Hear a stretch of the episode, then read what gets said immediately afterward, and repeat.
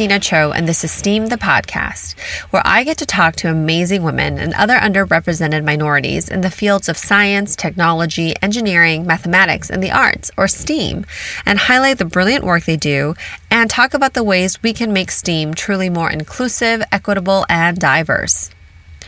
On today's episode, we're going to be talking about two things. One, being first generation, and the challenge of being the first in your family to go to college or grad school or pursue a career in STEAM. And two, where research begins. In STEAM, whether it's science, engineering, math, or the arts, a project usually begins with a question How do cancer cells hide from the immune system? How can we design a building that doesn't fall during an earthquake? How can I depict love and romance on a canvas? Is the universe expanding? Can music be mathematical? Research is an integral part of STEAM. So, where does it begin? And can you trust that inquisitive voice in your head when imposter syndrome tells it to quiet down? My guest today is a first gen college grad and academician who knows firsthand how hard it can be to navigate higher education. He is also the co author of the book Where Research Begins Choosing a Research Project That Matters to You and the World. Together, we'll talk about the challenges of being the first in your family and what you can do to make sure you're as successful as you can be. And we'll talk about how to start listening to and for your voice so that you do the research that fulfills you. So please join me in welcoming Dr. Tom Mullaney. Dr. Mullaney is a professor of Chinese history at Stanford University, the Kluge Chair in Technology and Society at the Library of Congress, and a Guggenheim Fellow. He received his Bachelor of Arts in East Asian Studies and International Studies, and Master of Arts in Humanistic Studies from Johns Hopkins University, and his PhD in History from Columbia University. His research intersects history, language, and information technology, creating a unique and fascinating field of study. He is also the author or lead editor of seven books, including Your Computer is on Fire, Coming to Terms with the Nation, Ethnic Classification in Modern China, and The Chinese Typewriter, which won the prestigious John K. Fairbank Prize in East Asian History. His most recent book, co authored with Dr. Christopher Rea, is entitled Where Research Begins Choosing a Research Project That Matters to You and the World. Dr. Mullaney has also written for the Journal of Asian Studies, Technology and Culture, Aeon, Foreign Affairs, Foreign Policy, the LA Times, The Atlantic, and the BBC.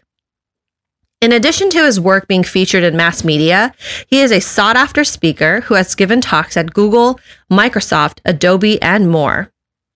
In addition to being a scholar, educator, author, and speaker, Dr. Mullaney has a YouTube channel dedicated to explaining how academia works. He has videos about how to win a Guggenheim Award, how to give good talks, how to write professional emails, and dealing with burnout. He also has a website called First Gen Prof, where he helps other first generation students and academicians on how to navigate the hidden curriculum of college, grad school, and tenure track academia. So, not only is he an accomplished academic, but he is also an advocate for making higher level education more accessible to all. And I'm super stoked to have him on our show. Hi, Tom, and welcome to STEAM. Hi, it's uh, it's really nice to be here, and thank you very much for inviting me. Yes. So, Tom, I would love for you to take some time to greet our listeners and talk a little bit about your research and the work that you do outside of academia.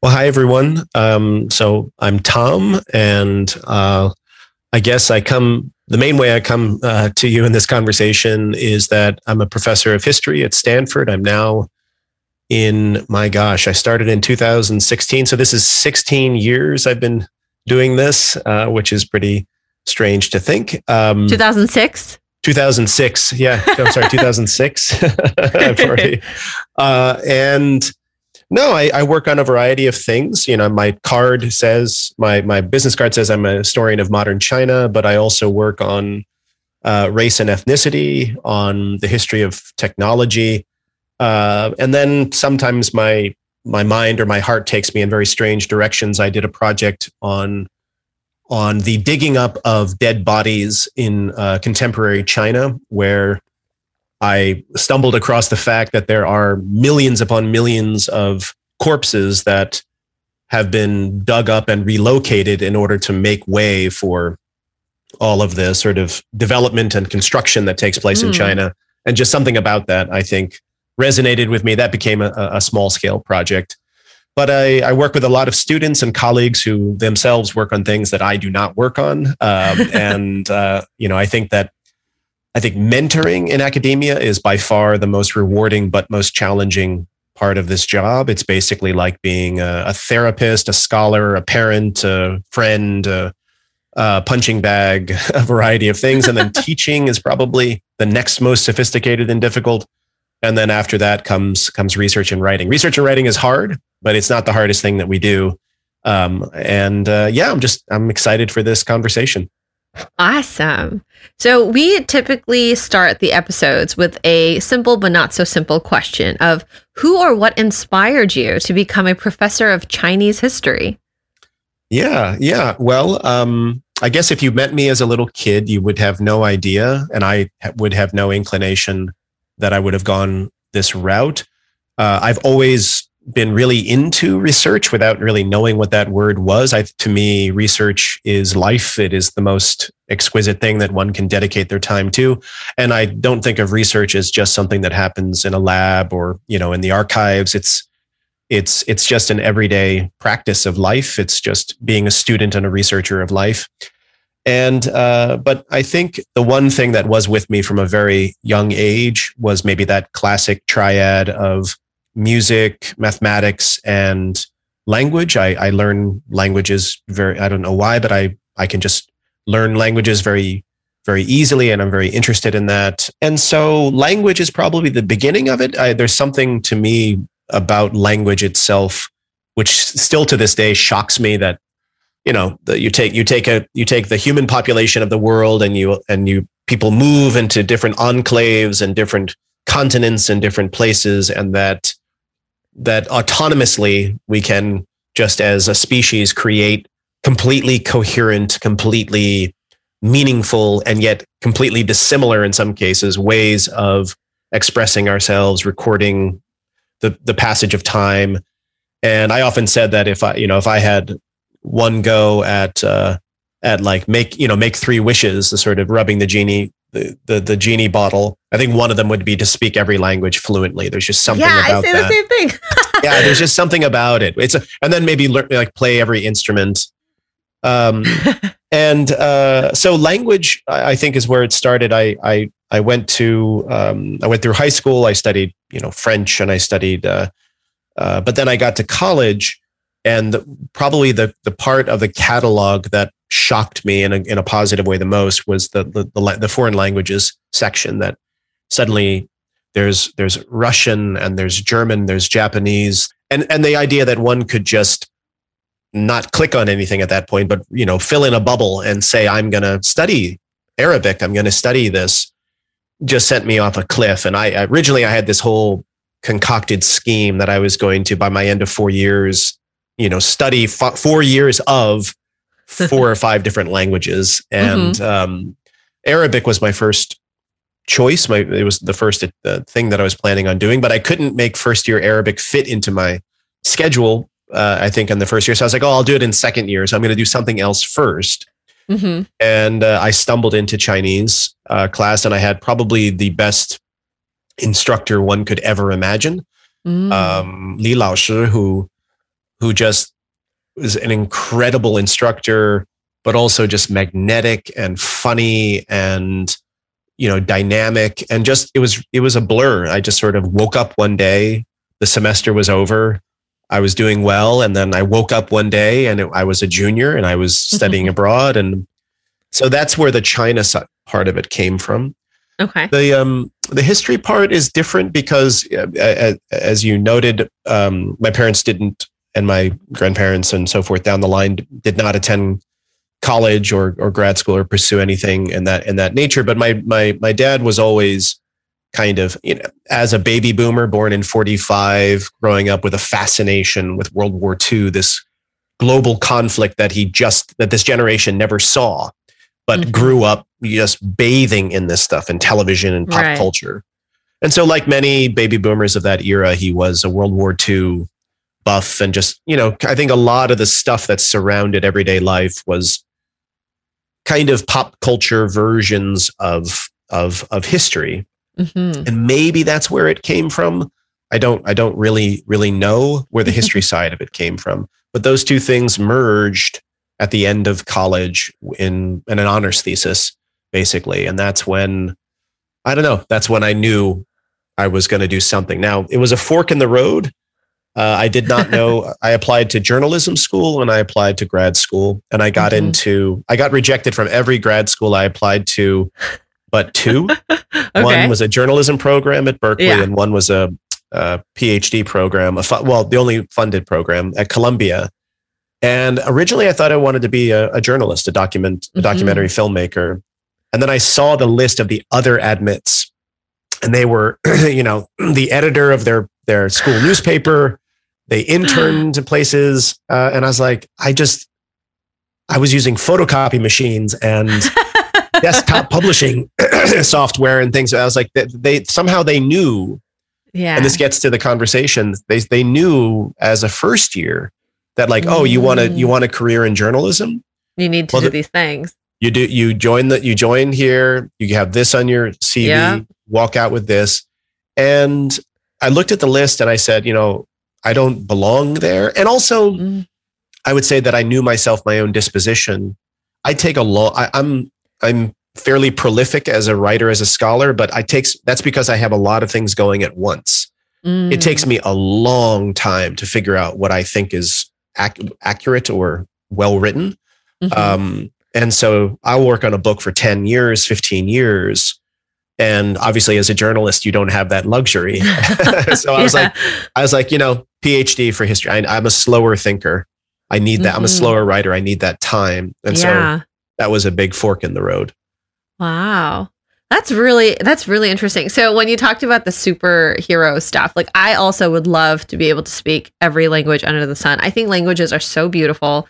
Um, I also like learning languages. I'm I'm you know I think if I had spent more time like perfecting all the languages I started learning, I'd be like pretty good at many. Yeah. So right now, so my my parents are Korean, so I speak Korean. Um, read, write, you know, speak it, although my vocabulary is probably elementary level. Maybe I tried taking like a like a higher level college course in Korean and I was just like, wow, my vocabulary is super limited.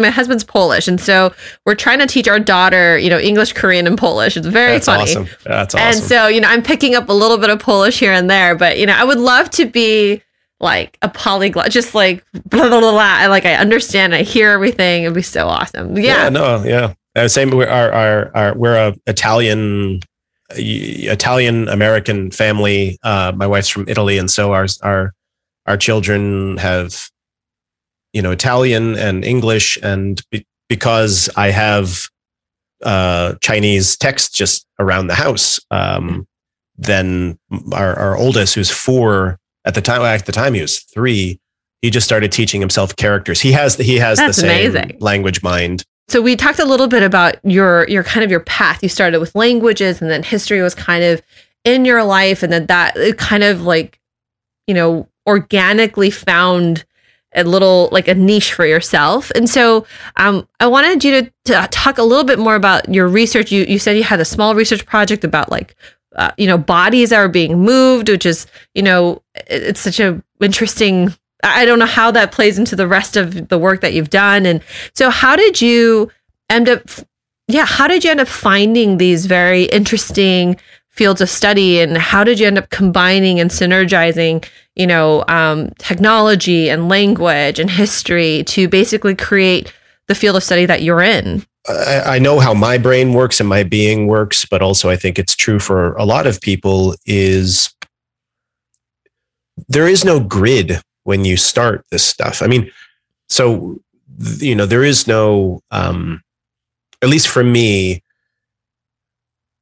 when someone came comes up to me and asks, you know, especially my first and second book, I'll just use that as an example. So my first book, Coming to Terms with a Nation, Ethnic Classification in Modern China, it's a history of the, the 1949 Communist Revolution has just happened. Uh, a newly formed People's Republic of China under the Chinese Communists needs to figure out um, how it is going to make good on the promise that it made for decades that is going to represent minorities into a far greater extent in the government than any regime in the past.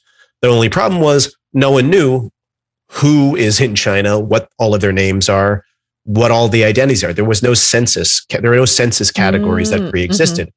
So I studied the project where the Chinese communists sent out a team of linguists and anthropologists to Southwest China, the most diverse part of China and really the one of the most diverse places on earth. It's like borders Southeast Asia and mm-hmm. and so you know someone reading that book or looking at that book or not reading that book and just hearing about it it's like okay it's a book about ethnicity ethnic identity blah blah blah blah blah then my second book is called the Chinese typewriter a history yeah. and the stuff in there is like about Chinese telegraph codes and Chinese typewriters and different information technologies and and so when when I get I get that question a lot of like these two things seem really disjointed and yeah. disconnected.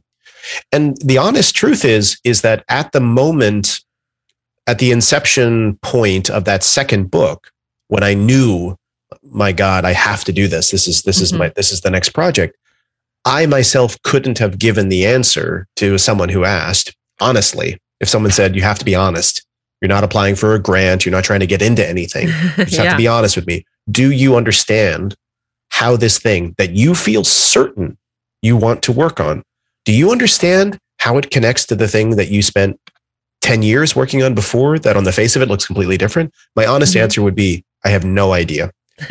I could guess, but I, I, at this moment, I have no idea. And it took me another probably five or six or seven years to be able to understand that relationship Mm. And so this is the cool thing about research, which is you're researching the thing you're researching and you're researching yourself.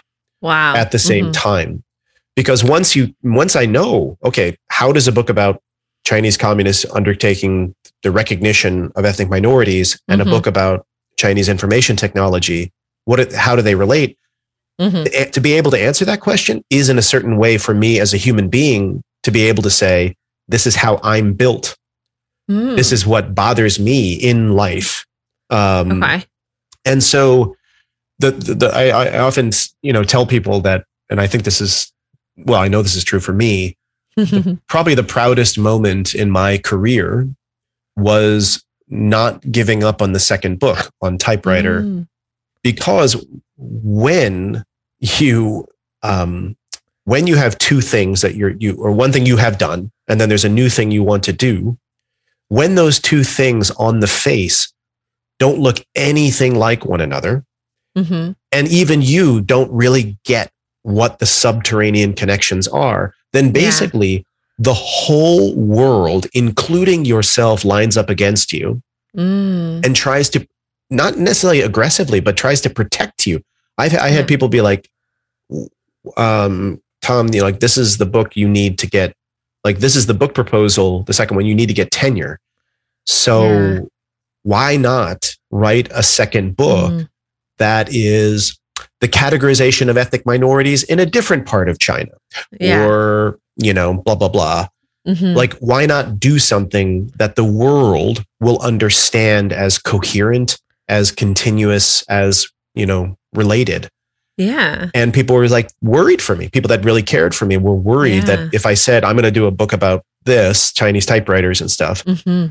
that people would think it's just totally out of left field, you know, maybe frivolous and cute, maybe not serious, maybe disconnected, maybe unfocused, unfocused, chasing yeah. fireflies in a darkened yeah. field kind of a deal. And I knew it was just gut. Like I thought about, seriously, I thought about and I actually tried out writing a book proposal for the book that people thought was safe. Yeah. And I felt um, something close to nauseous. Ugh. It was physical. This is comes to the idea that your body knows. Yeah. yeah. Body was like, no. Yeah. I can't tell you why, but if I am, I will, if you spend 10 years, if you commit us, meaning our whole body, heart, yeah. mind complex to this for 10 years, I'm out of here. Yeah. Like, I don't like this. I can't tell you why because I'm a body. I'm not your mouth. yeah. I can't tell you, but yeah. no. Yeah. And then my body, when I found this other project, lit up like a, a nuclear reactor and was like, I can't tell you why, But, but I want you, I good. want us, our whole body, to do this for ten years, for fifteen. yeah. and I listen to it, and that's and that's Mm. that's it. You have to you have to listen to that thing, and then you figure out the genius that is your body. Your body is like able to make these genius decisions, and it cannot speak. yeah. And yet, then your mind is like trying to catch up with the body, being Mhm. like, "Why did my body send me down this really good path? I wonder why. I wonder why. I wonder why. I wonder why." And then, like, "Oh, I think baby. I think baby." And the great thing about the body is that the body also is listening to all the blah blah blah that comes out of your mouth, and it's still giving you input. hmm You say something that's like not quite right, the body's like, you can feel it. The body's telling you like that's not it. Um, and so that's over time, and this comes back to the idea of how did how did how did I build this program? In the beginning, it was very weird and lonely. Like I had very different communities that I was part of, and and I didn't see the same faces in the same room. So I would go to you know places where I would talk about my first book, and Yeah. then I would kind of hang out in different places where um, either related to the second book or different experiments that I had for the 2nd Mhm. book that never materialized. And I felt like um, an unlaced shoe. I just felt Mhm. like a, like a, you know, just a pile of yarn on the ground. And it's, it was only like year five or six or seven of my job at Stanford Wow. Yeah. that I started to see some of the same faces Okay. and they became, you know, I realized we, we realized we were each other's people. Ah, We were fellow travelers a little bit. Okay. and then you know and then it became less lonely Okay. um and then over time um you know and then of course this world rewards success so when the book comes out and wins a, an award hmm then people often will Yeah. switch Oh, I totally saw that connection. That's amazing. I saw the connection and like Yeah. and you know and and it was a good you know it was innovative or it was a good idea Mhm. to do this and I'm not you know I'm not I don't disrespect the people that were worried for me because they were genuinely worried for me yeah. and wanted me to do well um but you know it gets the script gets rewritten hmm but what what you need is what what you, what what a scholar what a researcher needs to do is is at that early place Yeah. um, you know, flashes of realization or what people, what I think what the world, I, I think that everyone is like, basically, I think that everyone is a genius, hmm um, in whatever word that means, just like, just like overflowing with brilliance. That's my Uh-huh. view of humans. Um, I also have a pessimistic side uh, with vis-a-vis humans, but I do believe that. But flashes of genius, flashes of brilliance are another way of putting that are moments of listening Yeah. intensely to oneself Mm. and trusting that very fragile, inarticulate, quiet voice that's saying something amidst the Mm. cacophony of other voices in our heads, Mhm. 99.9% of which are not our voices. They're just, Yeah. well, they are, but they're they're ventriloquists. They're like mom and Yeah. dad and society and the news and they're all pretending to be us talking to ourselves. Mhm. But there's like one of them, or maybe, you know, that's saying like, hey, I'm over here in the corner and I'm you. I really am you.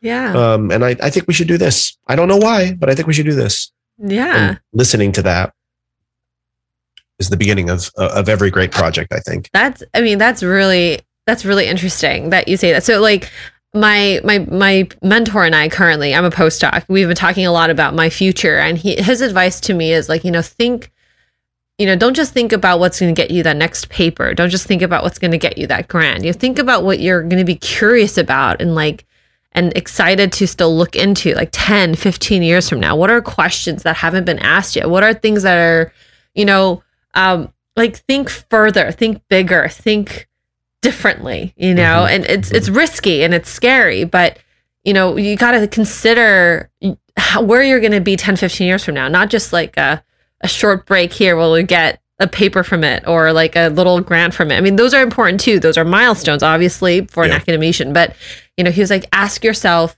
you know, questions that you'd want to answer within 10, 15 years. You know, so it's it's Yeah. really cool that you know he he's also teaching me to start really thinking about and looking within and asking like what are you curious about? What are you interested in? Which is like the perfect time to bring up your most recent book um, that you co-authored with christopher rea called where research begins. So i haven't finished it yet but um, I've, I've read a little bit of it so far and it seems to be really helpful for any kind of person interested in research at any stage of their career to think about what they want to study. So like you know it sounds to me that your own personal experience kind of inspired you to write this book um, and what do you hope readers take away from it? Like, I mean, what what was the goal of this book for you? Yeah, I, so I think that I think the the, the simplest um, way to put the goal would be,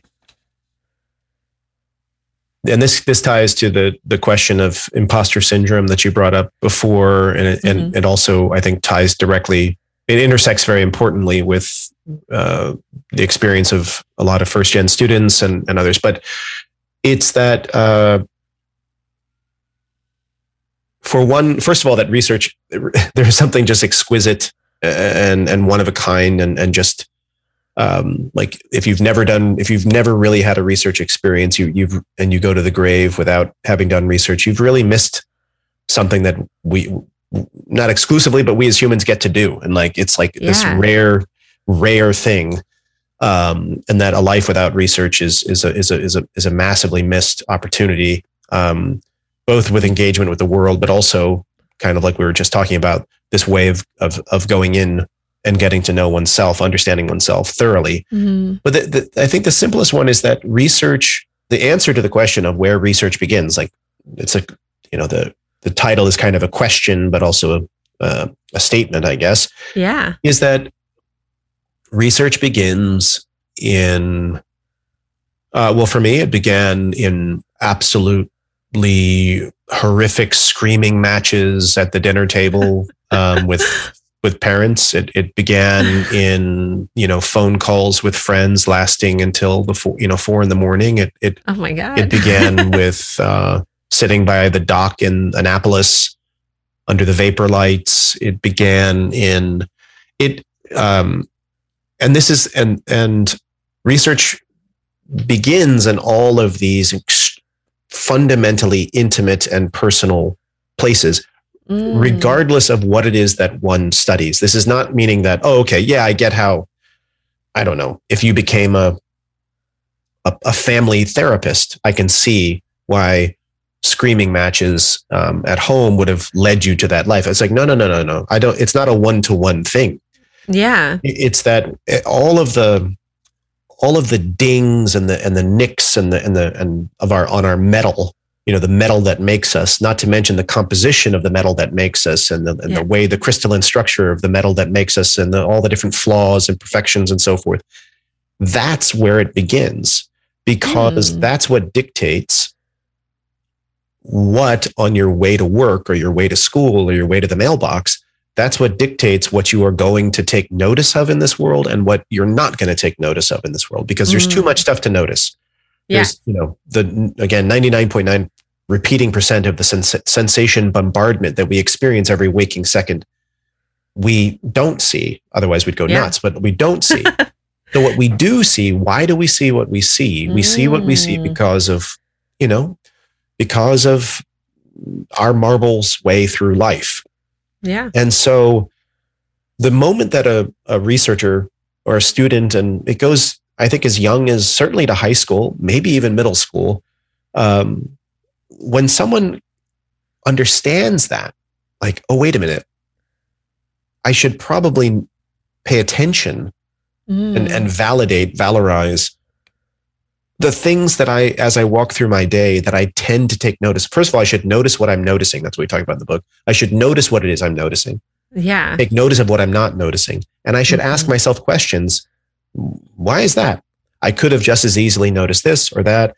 But, I, you know, I seem to be the type of person that if you leave me to my own devices, my mind drifts towards this kind of question. You could take me, plop me in Paris you could plot me in Phnom Penh. You could plot me in Tel Aviv. You could plot me on the moon.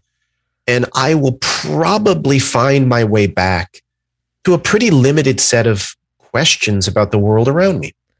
Mm. Uh, you know, I, everywhere I go, I pick up the dirt and I rub it between my fingers. I don't know why. Everywhere I go, I look at the way people touch each other or don't touch each other. Everywhere I go, I, you know, and once people realize that that's not just that's not external to research that's like clues about what makes you up and what makes your whole sensory system up and that you should notice that and that you should kind of invest in that that you should follow that lead mm-hmm. and once you follow that lead it's it's your genius it's your it's your thing that's gonna that's gonna uh, when you're in a setting that is more quote unquote research oriented, you know, in a, in a lab setting, in a schooling setting, in a high school and middle school and college and grad school, that that's the same instinct mm. that's going to make you notice a particular footnote in a book or a particular passage in a primary source or a particular, I don't know, you know, blob in the MRI. You know, I don't know the, you know, you know, it's going to make you see. yeah, no, I understand what you mean. Yeah. And that's, and if you follow that i think mm. i think many people everyone notices those things i think the vast majority of people and this is where fundamental inequalities come into play mm-hmm. the vast majority of say like okay um, the things i noticed are not worthy of note mm-hmm. who am i to notice anything i'm sure someone else did this or noticed this mm. um, and then imposter syndrome which is that yeah. when you are in the presence of either peers that you feel you need to compete with in order to demonstrate your right to be there, uh, or demonstrating to the authority figures and basically like reapplying to the college mm. that already accepted you every single day. Every single yeah. conversation is like reapplying to grad school or reapplying to your mm. job. Which proving is such, that you belong there. Proving that right. you belong over and over and over again. Yeah. And what does that mean? That means that you're using the language of grant writing, and the language of statements of purpose and the language mm-hmm. of, you know, and what is that language? That language is clean, polished, coherent, linear, articulate, elegant, and all of those things, while very useful for getting a grant or you know, finally mm-hmm. finishing a book, finishing mm-hmm. a whatever, a documentary, are death to research. because research is messy, it's naive, yeah. inarticulate. It sounds silly coming out of your mouth. Um, but those those silly questions, those silly inarticulate uh, things, yeah. When you stop and listen to it, and when you allow yourself with a trusted mentor or a trusted colleague, say them out loud. Mm-hmm. Those are the mm-hmm. moments when a trusted mentor who really is trying to help you will stop and say, uh, do that. Yeah.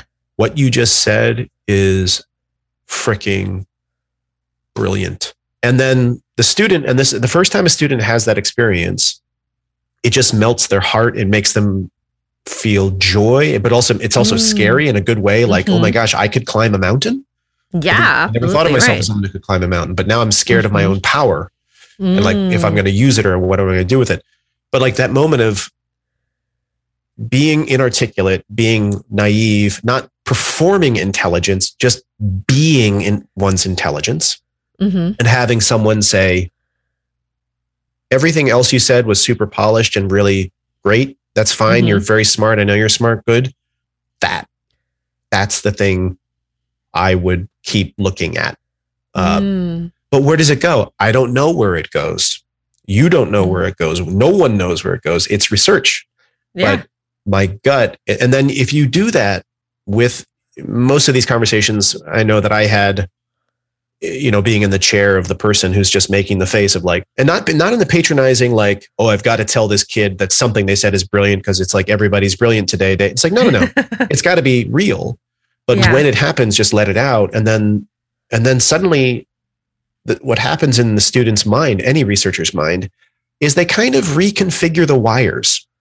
Okay what they do is they say like because there's still authority at play there's still asymmetry i'm still using mm-hmm. my power as a professor in that conversation but what i'm i'm trying to use it in a way that resets the incentivization wires to mm. move it mm. away from one of trying to impress me mm. with words to one that's just trying to impress me with a person's ability to notice things, notice that they are noticing things, have trust in themselves to say those things out loud, and and then also the kind of you know the the what what what what I'm what I'm rewarding, I guess, with my facial mm. expression is mm-hmm. way to notice something, way to notice that you noticed it, way to trust yourself to say it out loud. And my gosh, I really like how your satellite dish is built if you notice that signal. So, yeah. and, and so what they do is they're like, I'm going to go and like trust, I'm going to go try to notice things. yeah. I'm going to try to notice what I'm noticing. I'm going to like trust myself so that when I come into office hours next, I'm going to not try to just word this guy. I'm going to try to and then I'm gonna I'm gonna I guess I guess my satellite dish and my the way my my my it's my good is built is good. Yeah. Look, someone someone who's here to you know whose job it is to whatever pass grade judgment on me, mm-hmm. write yeah. letters of recommendation or not, just like lit up like a Christmas tree. Yeah. And then you just get out of there, and then you teach them the, the how tos of research. Then you just get out of their way. Mm-hmm. You just get out of their way, and um, the stuff that the stuff that people come up with and will arrive at in my experience i've seen first years first years in college operating at phd level at what mm. we what mm. we consider to be phd level i think we've okay. almost infantilized um, ourselves to imagine that we are not able to do things until later stages of the career and, and that's something that STEM I really really admire. Actually, in STEM is they I think they do that a lot less than in the humanities. We we try not to create an age limit, whether old or young, right? It's like yeah. whatever you, if you can come up with an idea and you can work on it and and demonstrate that it's it's real, that it's valid. It doesn't matter if you're you know the, a Nobel Prize winner or a high school kid from like the middle of nowhere who just came up with a really cool, brilliant idea. Yeah, yeah, yeah. I, I yeah, I think what you're saying is, you know, I think basically this is something that I experienced a lot, especially in academia, is that there's this um, there's this idea that you need a lot of discipline and focus to be successful, which I think is true, mm-hmm. um, in the in the sense that you do have the you have to dedicate time.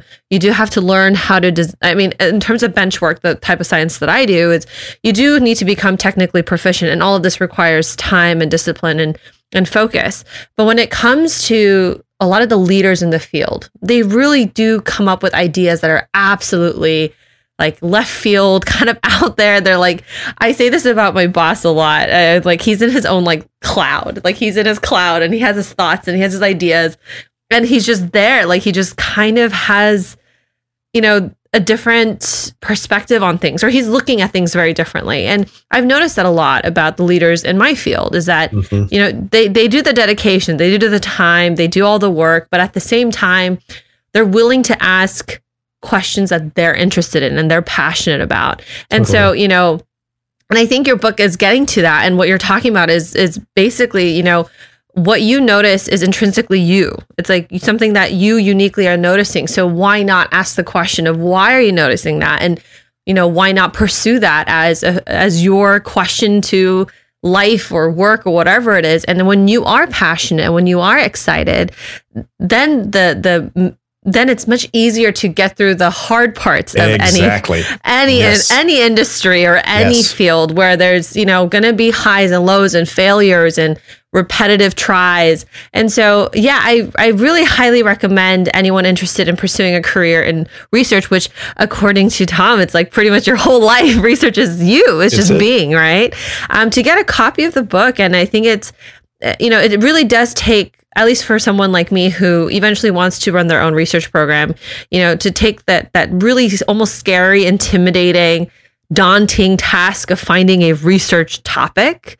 Um, and it kind of makes it less intimidating. You know, you think about like, what are you really interested in? What have you been observing? And I, I really hope that, you know, more people think about research in this way and that it's not just a job, um, but that it's just a part of your life. It's just the things that you're curious about and you're interested in. And and that unique perspective is what makes what will make that research brilliant or genius, as you totally. like to say. No, yeah. and that's it's it's the it's the it's the whole it's the secret to holistic whole you know it's, it's a secret to the the to not having a division between everything in, in, in life and and like you mm-hmm. said there, there there are long winters that you need to get through and if and if you've chosen people choose research projects that are basically, you know, people pleaser projects. Like yeah. They're, they're purely and entirely crafted to please an imagined, you know, recipient.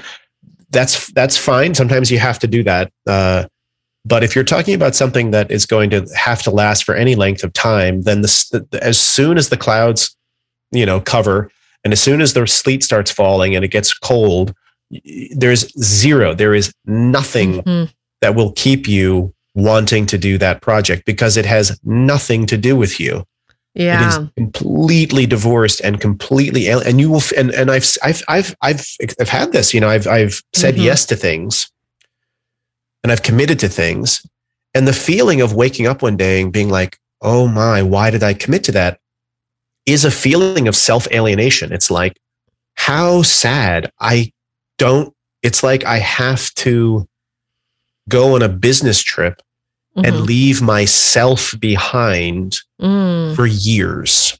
Oof, that sounds really. You know, bad. imagine like it's like awful. It's like a science yeah. fiction. Just that's and that's what it. That's to me what the stakes are in in getting this right. And the other, but there's this other side of it too, um, which I think is equally, you know, risky. Is the, one, especially if one, you know, has lots of ideas and is a is a person that for whatever reason has impressed the world around them with their sort of outward intelligence, their vocabulary. If mm-hmm. if someone listening to this considers themselves to be, you know, someone whose vocabulary has come through in a pinch many times, you're you're in danger because if you don't actually know what what you know where your questions your your intrinsic authentic questions are coming from mm-hmm. the risk is extremely high that your imposter syndrome brain will come up with a super cool sounding idea mm. in order to impress a person that you're sitting across from, or maybe a room of people, or maybe a grant application, you'll come up with a super awesome sounding project. The world will go ape for it. Mm-hmm. Will give you medals and grants and claps and stuff. And it will be as alien to you as like as if someone just shoved a research project in front of your face and said, you have to do this. I don't care if mm. you care mm. about it. One can, because then it's really difficult to see a room of applauding people and your bank account kind of increasing mm-hmm. and stuff. It's very, very hard to say that is a very cool idea. Thank you, brain, for coming up with that awesome idea. Um, that is not me. I yeah. don't fundamentally care about this. It's a super yeah. cool idea, but here's the problem. I'm going to be dead soon. Yeah. And I don't have time for super cool ideas. I only get to do so many of these. You know, mm. universe willing, I get to write this many books on average. You know, if I'm a filmmaker, I only get this many films. If I if I'm a, you know, if I open restaurants, I only you only get to open so many restaurants in your life. Yeah. And so it, this isn't this doesn't mean this, this this doesn't cut it and mm. and and it's and because then the rest of the world is gonna be like what you left that one behind and it's like hey i i know i know that uh, i know it's hard to it's confusing why someone would leave this, something like this behind that's the but that's when knowing you know knowing why you notice what you notice know, notice the problems you have um, in yeah. life, the things that disturb you. That's why it's also very valuable. I think you're right. No, I, I, I mean, this is this is a kind of so we we t- we touched upon this a little bit in the earlier episodes about like you know choosing you know your field or your career or like entering certain um, job markets or whatever it is. And a lot of the people, uh, the guests that have come out, basically been like, this is like a passion, something I like love and I enjoy. I love going into work every day. I love thinking about what I do. And I think it's because as you say, when you're really truly um, in within your like you know who you are, you know your questions, you know your interest, and you pay attention to yourself. Um, you choose the field that's going to sustain you. Um, and I think what people need to understand, especially our younger listeners who are trying to carve out a new path for themselves, um, it's like you can't just do what's expected of you or what might please someone else, even though that might be the easier way out. You have to take some time to ask, like, hey, what do I care about? what is as you say fundamentally important to me because that is what's truly going to sustain you because there there is no straight easy path to any level of success. Yeah. at least that's what i've seen. Yeah. And that's what i've been told by my mentors is that it's a very tortured difficult path to achieve success and any type of success. And so you need to really truly be fascinated and almost in love with what you're doing so that you can get through that tortured path. We talked quite a bit about imposter syndrome, but uh, you know how that plays a lot with those who are the first in their family or first in their community, but really first gen um, students uh, uh, you know, when you don't have anyone before you who helped pave the way or to tell you these things, like, hey, think about what you are curious about, you know, think about what'll drive you. If you don't have that, it's a little hard to get your foot, like to just even take that first step. My parents are immigrants from Korea. Neither of them went to college. And, um, you know, neither my parents, neither of them knew really how to help me navigate college and really didn't know how to even think about graduate school. That was like not a thing that they knew about. So, um, and you know, luckily my high school had some pretty good guidance counselors who helped us with college applications and things like that. But for me, graduate school was a whole other challenge. Like I didn't know how to explain to my parents what I wanted to do. I didn't even know how to explain to myself what I really wanted to do. And um, luckily, I had a really great mentor at the time. I was doing research with her, which also was, uh, as I mentioned in a previous uh, episode, that it was the I started doing research with her because I met an administrative assistant from her department who used to be my regular customer at a coffee shop. Like, That's like, awesome. I, like, I, yeah, I worked, um, I worked while I was going to college, and one of my jobs was working at a coffee shop. And Mr. Nick Fedeska would come in every morning and get like four coffees, and we'd talk while I prepared his drinks. And you know, he was like, Are you interested in research? And I was like, Yeah, but I don't even know what. And I met Dr. Gordon. I worked with her for a year. And she's like, You need to go to grad school. And I was That's like, awesome. I don't even know what that is. And she's like, Well, this is what it is. And I if you're not sure, start with a master, start with this, look around here. You know, I think you should do it. And and without her, I really wouldn't have even thought about it. You know, I didn't know that that was an option for me. And so, you know, what was your experience like as a first generation college student and a graduate student and professor? You know, um, it must have been challenging to pave your own way. So, what were some of your biggest challenges um, throughout your academic and professional career? Yeah, no, thank you for and the that your the the story of meeting in that way at the coffee house is just is just awesome. I mean, I I, I would you know I think I want I, I'm always really um, cognizant and, and, really cautious when talking about um, you know being first gen because there's so many like so many different experiences mm-hmm. of it and so i want to be very careful with my language but while at the same time it being true um, that my mm-hmm. brother and i are the first in our, our family to go because you know there's there the my sort of moments in my experience so i did i did not grow up um, low income for example so mm-hmm. it was it was so i i tend not to use the language of of paving my own way because you know i i as as little as they understood as in terms of what i was doing um you know my parents had the had the ability to support my brother and i mm. in trying to do mm-hmm. that and so first off, I want to just underscore that. But I think in terms of navigation, um, the the the key thing that I I remember is having absolutely no idea at any point what I was doing in any kind of every recipe felt like uh, I mean, I'm stumbling for words here, but uh, when I when I when I when I make a dish, I'm a fairly yeah. halfway decent cook, but I really like to see an image of the finished dish. Okay. Uh, it just it gives me some kind of cybernetic target to like be like, am I anywhere? That, that's what it's supposed to close, be. Yeah. Yeah. Am I anywhere close to what this thing is supposed to, mm-hmm. as opposed to a purely text based one or nothing, mm-hmm. no recipe at all. Yeah and the you know where should I go to college? Where should I apply to college? What should I major in? What is a major? Um, Mhm. What do you do with what you learn in college? What is grad school? How do you apply to grad school? What exactly does it mean to to do this?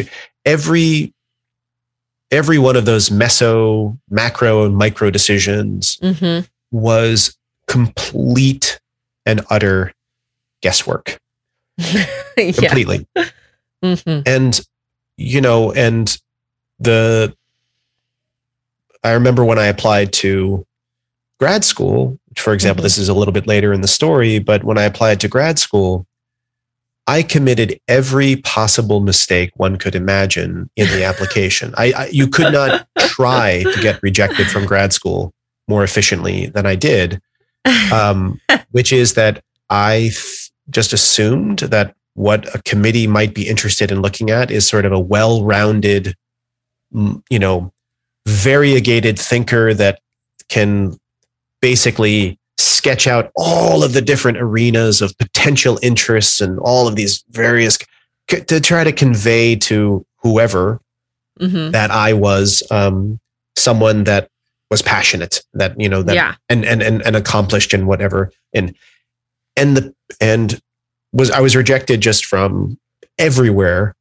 Uh, and the the the person who accepted me literally brought up that application and said you know I guess despite the fact that you were just totally all over the place and I was like I, was I, I didn't say it out loud but I was like I'm sorry what I was what yeah, yeah. Like, I just assumed that I just when I got rejected, uh, you know, it was like Mhm. rejection, rejection, rejection, rejection, rejection, rejection. I was like, I just I'm not cut out for this. They don't want me. Mm, They, don't- they mm, don't okay. want me.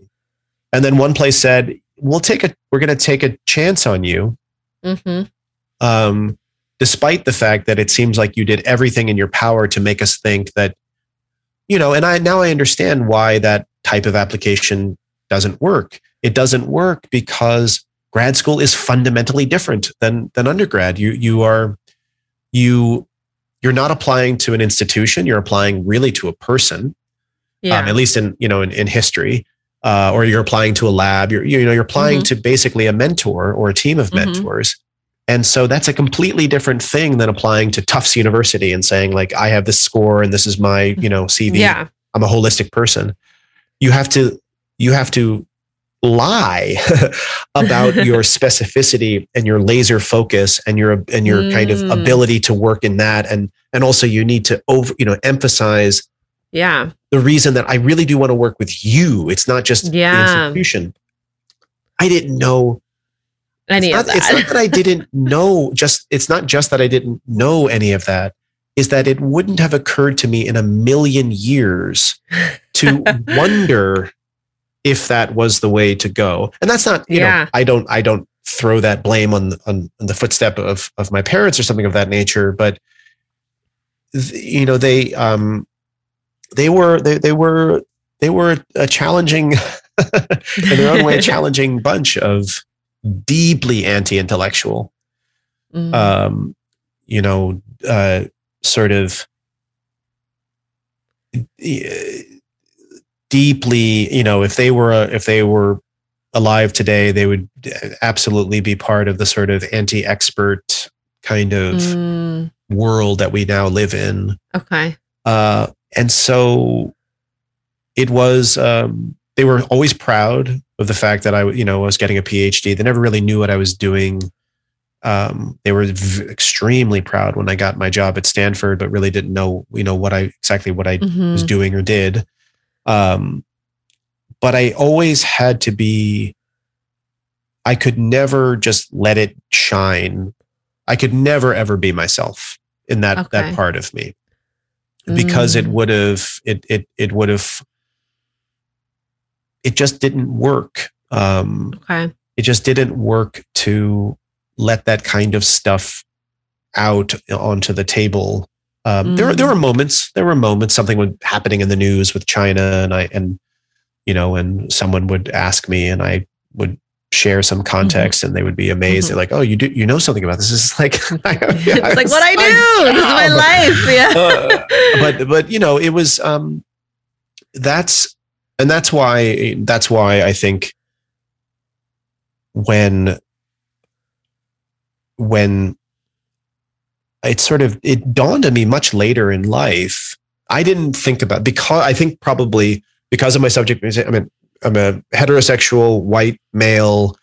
Mm-hmm. Um, I did not grow up low income, so I, I I I did not go through high school. And when applying to college, when I was applying to college, I never ever conceptualized myself as first gen. Never, mm-hmm. never conceptualized that there was something that I needed to seek out and figure out how to do this. When applying to grad school, it didn't occur to me. And it was sort of towards the latter part of grad school when I was going through some things in my personal life that I started to kind of take stock of life a little bit and realize that there was a pattern to the mm-hmm. to the mistakes that I tended to make in my professional life. Mm. And they were um, they were not that I kept stepping on the loose rock or stepping on the broken plank or the rotten wood or whatever. Mm-hmm. Or it wasn't just that. It it was I didn't even realize that I should turn to anyone. Yeah. And say, just curious, are there any landmines over there? Or like, just curious, I see a yep. stair, I see a bridge, mm-hmm. I see it, mm-hmm. I have to mm-hmm. cross that bridge. I understand that part. Are there any planks on that bridge that are rotten or that a nail is going to go through my foot? I'm just, I'm just yeah. curious. Yeah. And I, I, it, I think that is probably I don't know. I, I'm an N of one. I don't have, I have no other database besides my own experience. But in yeah. conversations, that seems to be a pretty consistent experience. It's not just not knowing. It's, it's not asking for help. Not asking, not even, it's just not encoded into saying, yeah. And I think that that's something that when, when you either have mentors or family members um, yeah. who can say, hey, uh, so next month or a year from now, this thing is coming up. Yep. Yep. And uh, there's a bridge. And I don't know where all of the rotten planks are. I just know that on bridges, there tend to be some rotten, broken planks. That's all. Bye. And yeah. then the person, out of their own self interest, would be like, oh, okay, I should probably, maybe find I could ask them again. Are, yeah. Or try to go find out where the, where the broken planks yeah. are. Exactly. Um, and the second you hear that advice one time, you don't yeah. have to hear it again because you know you like you see another bridge or you see a or you you start to think analogically. I see a I see a I see a ladder. I see a. I see a, a stairwell. I wonder if anything is loose there. Mm-hmm, and you mm-hmm, cultivate mm-hmm. a sense of of asking and doing that. I had a student who um, who applied to Stanford. I wasn't their advisor, but they they walked into the meeting uh, first of all, they knew to request the meeting. Mm, yep, that's they were, yeah. they were admitted. They knew they were yeah. admitted. They knew that they had yeah. the power to say yes or no, and so they requested a meeting with three professors. We all sat at the mm-hmm. table. It's like cool. The student who you know was finishing, I think undergrad, maybe master's, said, mm-hmm. "I'm just I'm just hoping to learn more about the department. What is your tenure rate?" Um, wow. That's a really big question to ask as a first year grad student. Like, well, I don't like, even know. yeah. Because it's like, but it's so perfect because someone cued them to say, like, listen, yeah. you're going to be at this program for six, seven, eight years, nine years, maybe. Your mentor might not get tenure. Yeah. So you should probably figure you. So if you're deciding between two places and the person you want to work with is a fourth year assistant professor on the tenure track, you yeah. should ask is this a yeah. is this a place that denies everybody tenure? Or is this a place that has a really, really good record for getting their assistant professors across that finish line because it affects you?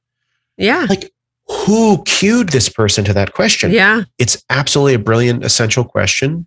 Someone had to cue them to that question. Mm-hmm. And that's part of, um, you know, that's part of, I think, the instinct for first gen professor for the YouTube channel is, yeah, I know this much but the this much that I've either gone through personally or have witnessed yeah. personally is enough to give people, if they step on it, um, either they're going to bruise their knee, s- scrape up their leg, or fall straight through.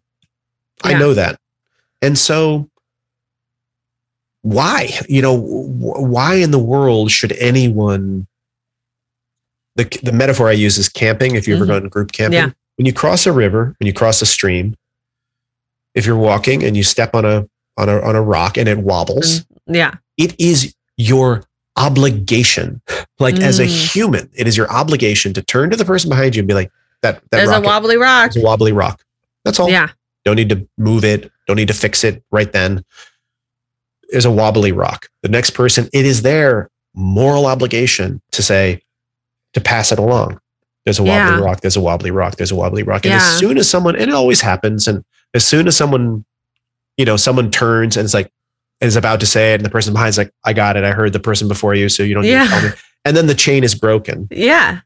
And then someone steps back on the wobbly rock. Okay. Yeah. But it, then we have to repeat that process hmm um and you know it it it, it, it it's it's a it's a it's a it's a not even a drop in a in an ocean it's more of like a whatever so it's a but it's i i i just it it, it, it i don't know if it nauseates me or something but the idea of people just stepping on the same or touching the same uh, loose wires Yeah. it's like it doesn't need to happen. So what what is a way to give this advice or share this experience in Yeah. a, not just a one on one, but in a way that can be you know broader. I, I started out by like. You want to see my cover letter? You'd like to see the thing that I got used to get a grant Yeah. that I will never apply for again. That's just sitting in my hard drive. And we all do this with each other. You know, Yeah. we write to each do other share, and say, yeah. "Hey, do you mind if I take a look at it? I'm not going to copy anything. I just don't. I just Yeah, need to know yeah. what the dish looks like." Yeah. um, and then I'll make my own dish, but I just don't even know what it's even remotely supposed to look like. Yeah. And so, why not just say here? You know, here it Here is. it is. Share it. Yeah. Yeah, I think. I mean, you mentioned so. This has been brought up before, and I, I talked about this in a episode about when you don't have anyone um, cueing you, like you just don't know. There's a lot of things that people don't realize are part of um, academia, STEAM, higher level education that isn't really about your scores, Yeah. uh, isn't about like your grades. It's about small, unsaid things. Sometimes like just who you know. Like, um, I know this person, they do this, and you know, let me sit you down have a meeting with them so they know your face. And that helps you maybe get an extra point in an interview or helps you even land the interview in the first place. You know, then then people I had this kid in college who obviously brilliant person, but someone had told him I went to UCLA, very competitive, and you know, we have all these like weeder courses that w- that's what we used to call them in the life sciences where you start with LS1, which is like 500 people. By LS4, it's like, you know, 100. And they're, they're trying to fail you out so you don't continue. And he knew from day one to never take more than three classes a quarter. Um, always do like, you know, one easy A guaranteed, one challenging course where, you know, you're going to spend the most time, and one that's like, okay, you know, maybe not super hard, but never more than three, and definitely one easy A where you don't even expend your energy. And like he stacked his his schedule in a way that was sustainable and he was he excelled and you know now he's you know physician at harvard and uh, i mean he was always going to do well like he was brilliant to start but he knew and he knew you know there was research tracks. He knew how to get scholarships and like a lot of my friends whose parents had gone through college or uh, you know had people give them advice knew where to go and where to turn and they knew all these things I didn't even know were like even part of the equation. Yeah. You know, I was Yeah. just like, I gotta work hard. I'm just gonna do it, balls to the wall. But you know, people had these like tips that I didn't know. And so now when I try to mentor my students who are, you know, from similar backgrounds as myself, I try to tell them, hey, you know that internship that you think is is like just networking, you're not gonna learn anything, take it, do it. Yeah. Because knowing those people will help you when you are going to apply for grad school. You know, um, talk to the admissions counselors. You know, go to the financial aid office. You know, that was something that was important for me. You know, think about the coursework. Don't set yourself up for failure. Like things that I didn't know, but other people knew. And I think um, something you mentioned a little bit earlier about like not knowing to even ask. I think when you are first gen, there's a lot of things that happen in your brain that you're not even really aware of. Um, like one is if you ask a question, you think it might be silly or stupid, and no one else is asking it, and you're just the weird one because you know so then you don't while while other people are asking those questions because they've been told you can ask and i think when you are the first um, in your family regardless of socioeconomic status i think there's this idea that like oh like maybe if i ask this question people figure me out they'll find out that like i'm not i don't really belong here Yeah. and so you know I, I wanted to emphasize this to our listeners that like asking for help is totally normal and absolutely necessary to um, navigate higher level education, college, grad school, and even postdoc and all the excessive training that you go down the path if you do want to stay in academia. And, um, you know, finding out, finding out through asking is powerful. It doesn't make you weak. It doesn't make you lesser. It doesn't showcase that you don't belong there at all. And actually, people are more willing to ask stupid questions because they feel like they already they're this is their spot. You know, Yeah. you're home. So why not ask the stupid question? No one's going to judge you. Yeah. You only feel like people are going to judge you if you don't think you're home. Yeah. It's not your place. Absolutely. So, you know, you will have a place there. You're there. Ask the question. Don't be afraid. And um, this is like the perfect time. I know you kind of brought it up a little bit too, but your first gen prof website, I know that you have, you know, one for college, grad, and tenure track, right? So, can you talk a little bit about like the resources that your website has? Yeah, yeah. Thank you. Um, so it's it's it's it's probably far more um, robust in the the grad and tenure track side because I did a lot of I think a lot of the the the conversations and advice at college at this point um, has been routed on my TikTok channel. Um, but it's essentially I realized that I had this I, I I've had this YouTube channel which began during uh, shelter in place and online teaching, and I had to Mhm. sort of make my way through that world.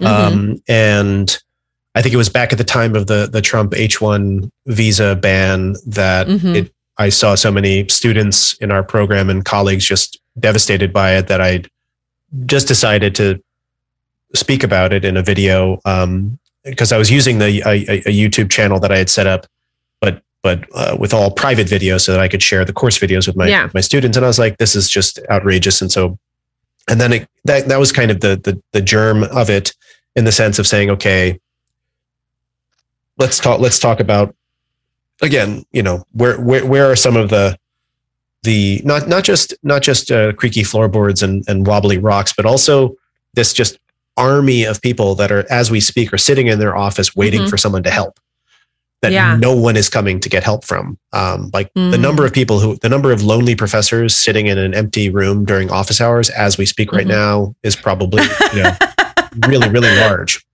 and that's Okay. just really sad because they're there. And the students you know the students who know or have been cued to know are the ones that are most likely to go. Anyway um you know so i, I sort of made these videos uh, on a irregular basis and sort of sundry and the topics were x or y or z. And i did that for about a year. And you know uh, people found it useful. I found out that i was i was initially worried you know uh, uh, what will what do I, you know, I still, I, I am, I, imposter syndrome, by the way, everybody, imposter syndrome never goes away.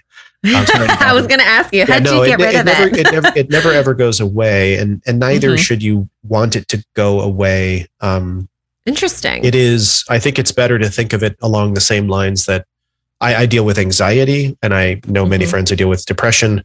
It's, you have, it, it, my anxiety will never ever leave. It is, I have a relationship with my anxiety Mm. um, it has a seat at the table and that's how we live together. Uh, and same thing with imposter syndrome. It's like you cannot you can try to throw it into the basement and board the door and you know and and and, and banish it and try to kill it and like it's an animal like it's a beast like it's a monster. None of it works. You have to just invite parts of you to the table and say you know you're part of me and so let's let's have a meal.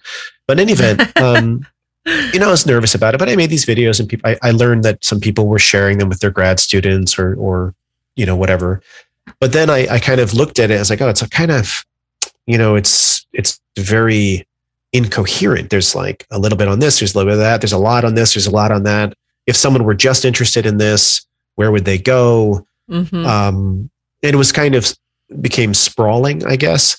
And then I decide, and I had I had the TikTok channel that um, I was just curious about, you know, what would it be like to share advice on TikTok? And that turned out to be well received. So it's like, then there was that. And I was like, I, I off, this is my cycle in life. It- Yeah. It's sort of entropy and just the stuff just gets to drift and scatter. And then, you know, kind of, I have to f- try to, I get really stressed and I get really, um, I feel again pulled apart. And then I kind of go through this little pulse of, of, of rationalization to try to bring it together. And that's really what Mhm. the website came from, to be very honest. Okay. It came from like, it's all sort of sprawling. I feel myself being ripped apart and I kind of want to give it some shape. Mhm. Um, and at the same time, it was, you know, it took a lot of energy to to do it. And so that's when I was like, okay, what if I just thematized the different things? So Mm, apply- okay. applying to grad school, um, Mhm. finding a mentor, navigating a dissertation topic, and I just sort Mm-hmm. of took stock and then put it put it in in one place, and then you know see if people are interested in taking part in it, and they were, and so that's cool. And now it's you know now it's just sort of infrequently updated with new things that um, I release, but then there's an overlap I think between that and the YouTube channel and the TikTok channel. Yeah. And in terms of where it goes, I, I, I really have no, you know, no idea. Um, I would much rather Mhm. focus on in terms like a like a book. I think I'd, I'm too committed and and and in love with, in particular, the research side of things Yeah. um, and really want to stay to the extent that maybe there's another book um, after where research begins, uh, which I Chris and I are working on right now. But it would be it's still around that same question of research rather than a, a how-to guide to academia. yeah. Because the second a book like that comes out, it's already it's already in a sense out of date, um, Mhm, and it's mhm. better to have something a more dynamic medium like um, Yeah. like video. I think to do that or podcasts. Um, Yeah. but yeah, it's and then college is college. I have to admit, college is the part I included it, but I always felt that it was uh, it, it's still not living up to its promise or name in the sense that I, I it's been a long time since I was in college, and now my experience Yeah. is on the side of being an instructor or a mentor, Yeah. and I can't for a split second claim to understand the degree and the complexity of stress um, Yeah. that undergrads are, are facing right now, it, which Yeah. um, it, it- it's, I mean, they've they've lived through the four horsemen of the apocalypse. I know. So how would I it's even been a say? like, crazy couple of years. yeah, Yeah. here's what here's what I think you should do, person who's Yeah. through an economic crisis, a plague, um, you know, the, the erosion, the climate crisis, the erosion Yeah. of, of liberal democracy, yeah. and uh, you know, and let's keep going, Yes. forest fires, and like they Yeah. say. But it's but but it is a sense of I think the one thing that I try to underscore in those is I consider myself to be a um, I'm I'm like an incredibly optimistic pessimist or or maybe a Okay. really pessimistic optimist. I don't know which Okay. one. But Uh-huh. I have no patience for people who are like in my chair or the counterpart. I have no patience at all for like tenured professors getting in loudspeakers and talking about how like don't even bother. Don't even bother go this way. Like same thing I have no patience for filmmakers or like, hey kid, it's the worst job in the world. Don't do you know, like choreographers being like, you should never get on a dance floor yeah. journalists are like journalism is dead as they take their paycheck from from the Atlantic. It- I have I, I that to me is such moral bankruptcy. I can't even Yeah. articulate it because it's it's a lot. It's the it's the ultimate act of pulling up the ladder and saying no one's going to come here. Mm. And two, it's it's it's giving these horrific war stories without any context or framework, um, Yeah. which of course make make the war stories that much more terrifying. scary. Yeah. Um, and it also, most importantly, it it plays into this notion that there was never anything really special about it in the first place, Mm. and that I reject out of hand. Like the idea that you know maybe college was never worth it. Maybe it's maybe research has always been a a, a, a, a myth, a dream. Like it- maybe maybe there never really was film. Maybe there never really was a reason to dance at all. Maybe it's maybe we just tricked ourselves and, and I'm the last generation to have successfully tricked myself into a job into this term Yeah. you know, when, when you talk to someone, when you talk to a 17 year old who's like, I'm really into this. Yeah. I, yeah, I, I, you should tell them about the job market. You should tell them about the path forward. But if they're, if they're there and saying like, to the extent that I understand the complexity of the situation, I am here to tell you, I'm really into this. And like who like if if I'm going to take that extra step to dissuade and to dissuade and to dissuade and only let those in who I have not dissuaded away, Yeah. I'm treating them like children. I'm treating them like Yeah. um, I'm not respecting them. I'm not taking them seriously. And I don't know. There, there, there's. I think it's really easy to fall into that into that into that trap. Mhm. Um, because and you could you could do it for almost any anything. You know what is what is Yeah. the likelihood that someone who gets on a diamond is going to make it to the majors or the minors? yeah. What's the likelihood that someone who gets on a dance floor is going to dance with i don't know a company in new york? What's the likelihood that someone who likes to you know who's great with a chef knife and really is amazing for their friends and families what's the likelihood they're going to like run a successful restaurant? It's this isn't a story of like oh just the tough make it. It's it's that you could tell a, a story of disaster for almost any hmm true passion that exists in this world. Yeah. But like, what's the point of doing that? Yeah. And why are we? There- Why? What are we doing? Yeah. Um, it's to say, I think that to, the the way that I've always tried to approach it is like, I have no idea how you can start a restaurant. I have no idea how to do it. Um, no guarantee. There's no step to do it. But here's one thing you can do: when you go and ask for a bank loan, don't make this like totally obvious mistake that I made that totally got me, you know, thrown out of the bank. Just don't do that. I don't know what's Yeah. next. Yeah. Um, but if you're an adult, and I trust you're an adult, and I trust you know yourself, and, a- and you want to start a restaurant in Paris, and you're like, this is what I want to do, it is not my job, and it's not it's not job. It's not it's it's not my place. It's not to say You're not going to make it. you're not going to make it, and it's it's a dream not worth dreaming. Yeah. Um, Mm.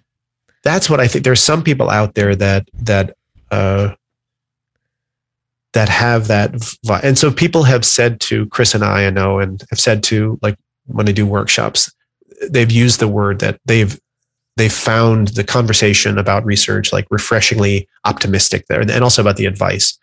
Yeah, I'll, I'll Mhm. say very clearly that you know the likelihood of getting through this particular door is really really low, but at least don't Yeah. you know don't stick your don't stick a fork in the in the in the in the plug on the way. Um, but at the same time they're not fools. They know people know like the the odds. They do they, they they know them more than we think we know they know them. Yeah. and if they're saying like i want to go and do this what sh- how should i do this? Um you can't pretend ever to give them a secret recipe but at the same time you can you can say at the very least here's you know here are the questions i think you need to be asking. Hmm here are the variables in the equation as i understand the equation. Mm-hmm. here are all the places that i know the playing field to be completely uneven. Yeah. um, and you know here's where the bodies are buried to my knowledge and there's where the landmines are to my knowledge and let's try to walk across it um, that that to me is you know the point Yeah. No, I, I think that's really beautiful and also really encouraging. Um, I think there's a lot of negativity in general um, right now. I think it, it kind of makes sense. There's a lot of stuff happening in the Oh, world yeah. that's oh kind yeah of scary and terrible. But uh, this is something that I think it has been reiterated in multiple episodes. It's that if you really want to do something, if you really are excited and passionate about it, there are many of us, all our steaminists, uh, that want to help and that want to encourage you in the best way we can. And there might be some naysayers. There's always people who are just like, nah, you can't do it. Uh, forget them. They're haters. but um, the those of us who are part of this project and those of us who like Tom have additional resources out there for you to use and look at and listen to. You know, we're here to give you the insight that we have and share with you the wisdom and the knowledge that and the experience that we've had so that you can at least, you know, pass some of the, you know, potholes and crazy pieces of things that happen with a little bit more ease so that you can achieve the goal and reach your destination that you have set out to go. And so, you know, um, I'm really glad you came on our show. I'm super um, excited to kind of see what else you're going to write and what else you're going to do. I, like all your articles are so interesting and like different from what I do. So, you know, I was like, oh, this is so like out there. I mean, uh, but it's so cool, and I'm so glad that you were able to come on and talk about your experience and and the things that you want to do. And I, I, I, imagine your students are very excited to learn from you and be mentored by you because you just have this like positive energy and this like this willingness to kind of bring people with you, and that's so awesome. Um, it's a yeah, so thank you so much for coming. And to our listeners, remember you can be your own trailblazer, but you might need a little bit of help along the way. And so ask for it. There are plenty of resources and people like Tom who want to help you. So check out our website and we'll have links to Tom's books and his websites and YouTube channel. And we'll see you all next week. Steam the Podcast is brought to you by RSS.com. We're produced by Brian Kelly and Christina Cho with help from T. Badri, Naomi Phillip, Emily Chu, and Sandhya Pabakaran. Our engineer is Brian Kelly at Echo Station Studio, and original music is by David James Pugo. If you like Steam the Podcast, please share it with your friends. Let them know that they can subscribe to Steam the Podcast on RSS.com community, the iHeartRadio app, Spotify, Amazon Music, Samsung Podcast, Podcast Index, and Listen Notes.